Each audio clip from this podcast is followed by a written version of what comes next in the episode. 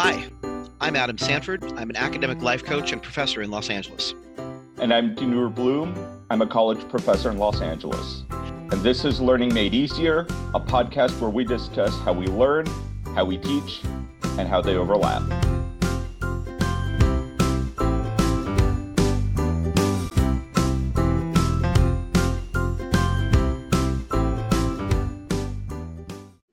Welcome back to Learning Made Easier. You're listening to the COVID 19 special episodes. This podcast is about effective learning and effective teaching. And now we all have to do this with a new wrinkle provided by COVID 19, the novel coronavirus, which is sweeping the world in a pandemic, the likes of which we have not seen since AIDS, polio, and the 1918 Spanish flu. As a result of COVID 19, many universities, colleges, and K 12 schools have either closed down or moved to distance learning, which, for most teachers, means going online. In this special COVID 19 series, we'll unpack some of the major issues teachers and students are facing, as well as ways to deal with these issues. Now, please note, we are not going to pull punches here. We are going to be direct and blunt about what can be done and what can't be done. We're not going to be able to tell you how to keep things just the way they used to be. That's not possible. So, with that in mind, let's move forward. This will also be the final episode in this series for now unless new issues involving COVID 19 and higher education show up. And if that happens, we'll bring the series back to talk about those issues. Feel free to send an email to adam at undergradeasier.com if there's a COVID 19 education issue you'd like to hear about from us. This is our 18th episode in the series, Creating Discussion Board Questions with Bloom's Taxonomy. We're heading into a completely online semester at our campuses, and as a result, we won't be able to have fun in class activities. Completely online also means completely asynchronous because many of our students work in essential jobs or have caretaking responsibilities at home, and it is unfair and inequitable to expect them to show up for live video conferencing calls at set times. But that means in class activities have to be replaced with something meaningful that both contributes to their learning and helps them get some interaction with their classmates. The go to online class solution for this dilemma is discussion boards. Now, discussion boards can seem boring if the questions aren't formulated well. Ideally, you want questions that tap into learning at different levels, from memorization to evaluation. So, Dinur and I suggest using Bloom's taxonomy to create your discussion board questions. Several years ago, I developed a set of question stems based on Bloom's taxonomy. I use this, along with my written lectures and my lists of terms and concepts, to create meaningful, deep, interesting questions for my students. So here's that list. We'll go over it and we'll provide a Google Doc link to it in the show notes. Define this thing, list those things, describe that other thing, explain this idea, give an example of that idea. How does this lesson relate to a current event? Describe the event and explain how the lesson relates to it. Compare and contrast two ideas or two theories outline why is something important or significant for us to study at this point in history? Classify or categorize. What solutions would you suggest for? Suppose you could, what would you do? Prioritize or rank order this stuff. What criteria would you use to do something? Do you agree with whatever it is that you're talking about? And what is the most important thing you learned from this lecture and why? These question stems all draw on different parts of Bloom's taxonomy. This pedagogical tool was developed in the 1950s to help teachers understand how the cognitive process works during learning and how students can progress from simple memorization to full on mastery of a subject. It rank orders the different levels of learning so we can guide students from simpler cognitive tasks into deeper, more involved tasks as they work toward mastery.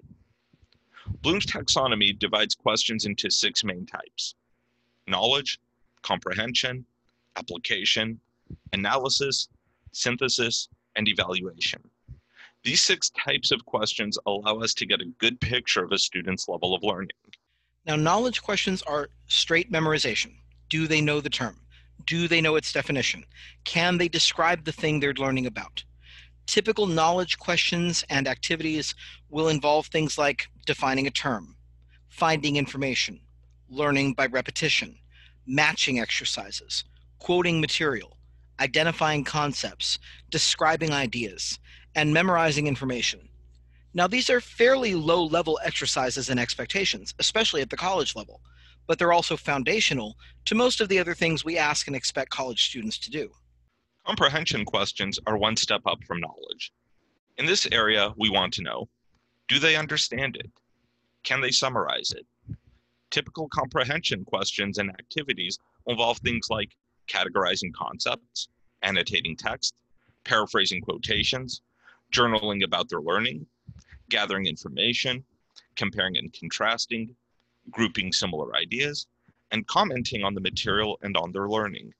These activities are also fairly low level, but again, foundational to being able to do higher forms of college level work. Now, application questions move the student into activities like choosing which concepts are important, examining material for important ideas, integrating two or more ideas together, giving examples of concepts, experimenting with new ways of using ideas, and charting or graphing what they've learned so far. Here, students are building medium level skills that rest on the knowledge and comprehension steps they've already experienced. Analysis questions require the student to actively work with the ideas and concepts that they're learning. Typical questions and activities here will ask the student to calculate answers, categorize ideas, mind map concepts, illustrate information, organize what they've learned, classify items, estimate outcomes, and explain their work. These activities move students toward the higher level skills they need to do the work expected in a college environment. Now, synthesis questions require students to show they can use the information they've learned, integrate it together, produce something that hasn't existed before, and explain the process of how they got there.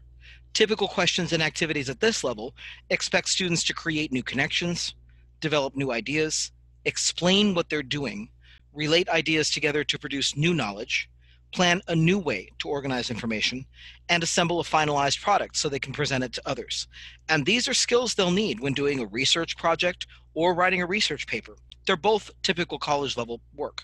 Finally, evaluation questions ask the students to show they can not only explain what they've learned, but defend what they've what they're learning. Typical questions and activities at this level will ask the student to argue a position, assess the validity of information, present hypotheses to be tested, predict what will happen in a given situation, debate with other students about the merits of certain outcomes, and judge information presented to them in class.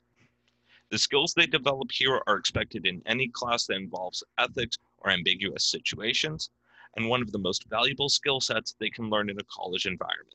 So, with this list of categories, and you can find many different takes on Bloom's taxonomy that give key verbs for each level of the taxonomy with a simple Google search.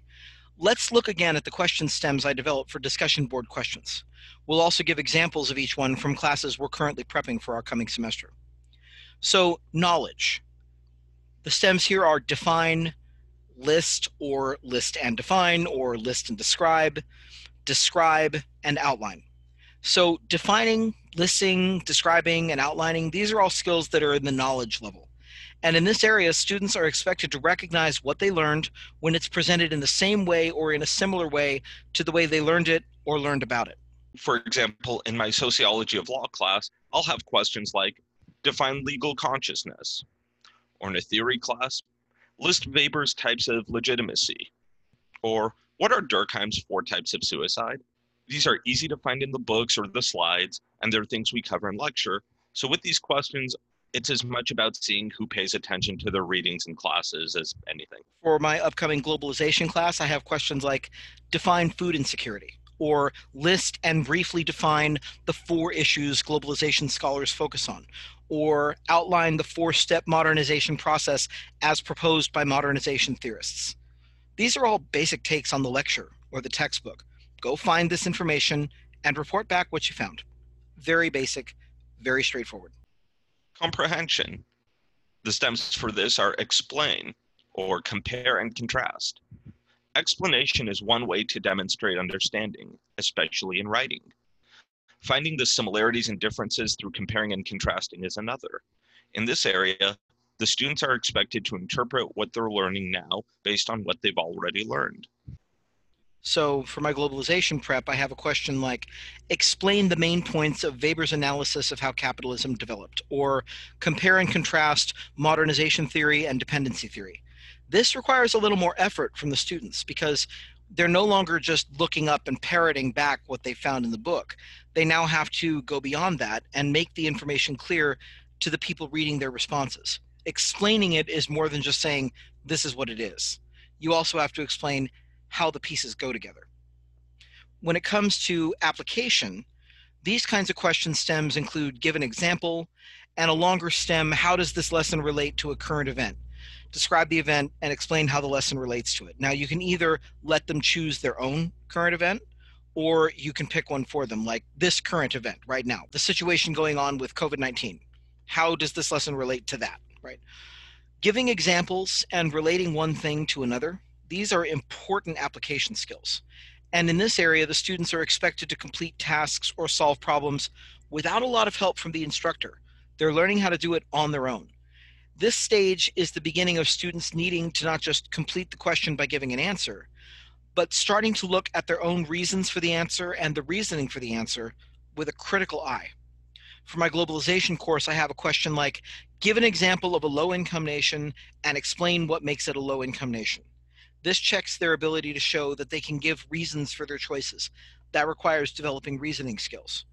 Now, the current event question, I allow students to pick their own event and show their reasoning, and that moves them way beyond just reporting on information that they've learned, because now they have to explain how they got there. For analysis, question stems are classify or categorize. What criteria would you use to prioritize or rank order? In this area, students are expected to be able to relate what they've learned to larger questions that may not have perfectly defined or completely straightforward answers. They're also expected to explain what they're doing through their answers. So when my stem says classify or categorize, normally we would pick one or the other. So either classify this or categorize that. Same thing for prioritize or rank order. Prioritize these or rank order those. And in this kind of question, your class is going to need to provide things that they can classify or categorize. One question I'm using from this area in my globalization prep is what criteria would you use to categorize a nation as extremely poor versus moderately poor using the UN standards?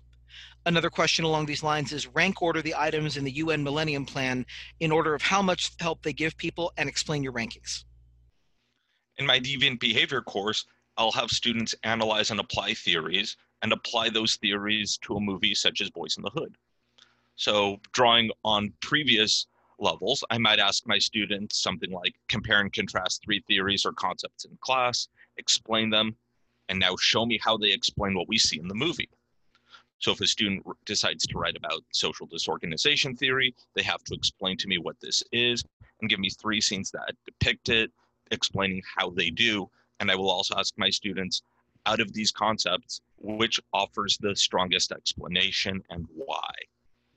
And so it's taking them from just defining these theories to now they have to compare and contrast the merits and show me how they can explain different events that they see in the film. And that actually takes them into evaluation, which we'll get to in a minute. But in between analysis and evaluation, we have synthesis. And synthesis stems that there's the current event question again because they are relating it to another event so they're tying them together. That's synthesizing. But also asking them to suggest solutions for a problem. So what solutions would you suggest for this thing? And in this area the student is now responsible for integrating what they know and creating something new that goes beyond what they originally learned. They're also expected to defend their answers at this stage so asking students to provide solutions and again, relating two things together, totally synthesis centered questions. For a class like globalization or law and society or any course in the social sciences, current events are pretty thick on the ground these days. But you can also do this in STEM classes. Change the question from a current event to a current problem that needs to be solved in mechanical engineering or in chemistry, for example. And in the humanities, current events can illuminate themes in stories and poetry and art, or provide a basis for dance and theatrical performance, and many other possibilities. So don't limit yourself to just the social sciencey. Here's a current event. How does it tie to the lesson? You could also ask them to find a current event that ties to the poetry they just read or the Shakespeare play that they just went over. I teach sociology of law, criminology, and deviant behavior courses, so it's pretty easy to pick current events and ask my students how a theory or a concept explains the current event. So, for example, we might look at news comments about a protest and use legal consciousness to explain differences in attitudes on the comments or on the posts. My theory students have to write a term paper where they pick a social problem. They explain or they describe it with both news sources and academic sources. And then they can use three or more concepts from class to either explain the problem, figure out a solution to it, or both. I then have these students explain which of their concepts either offers the strongest explanation or the best way of solving their social problem and why. And that leads us into evaluation. And question stems for evaluation are why is something important or significant for us to study at this moment in history? Suppose you could, what would you do? Do you agree what is the most important thing you learned from this lecture and why? In this area, students have to take a position, evaluate what they've learned, make some judgments about it, and defend those judgments.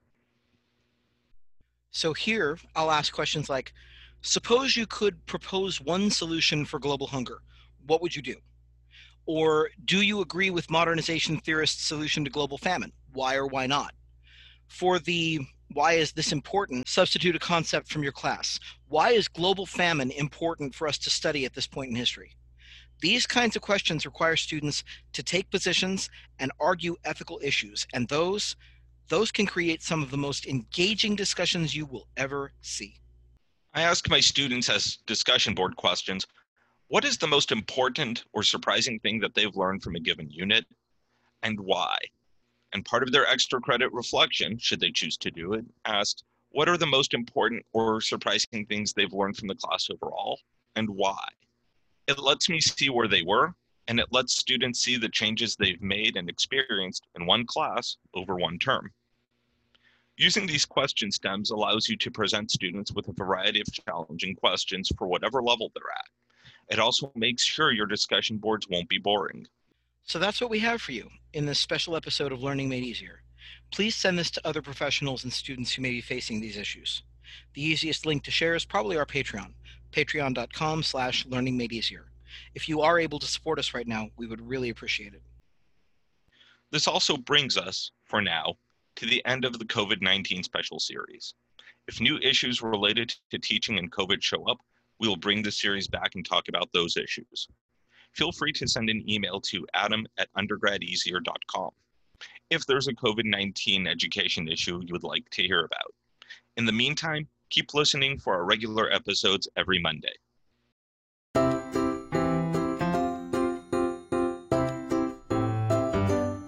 You've been listening to Learning Made Easier, a podcast about how we learn, how we teach, and how they overlap. We want to say thank you to all of our supporters on Patreon who make this podcast possible. If you want to support us, please go to www.patreon.com slash learningmadeeasier. And we look forward to seeing you next week.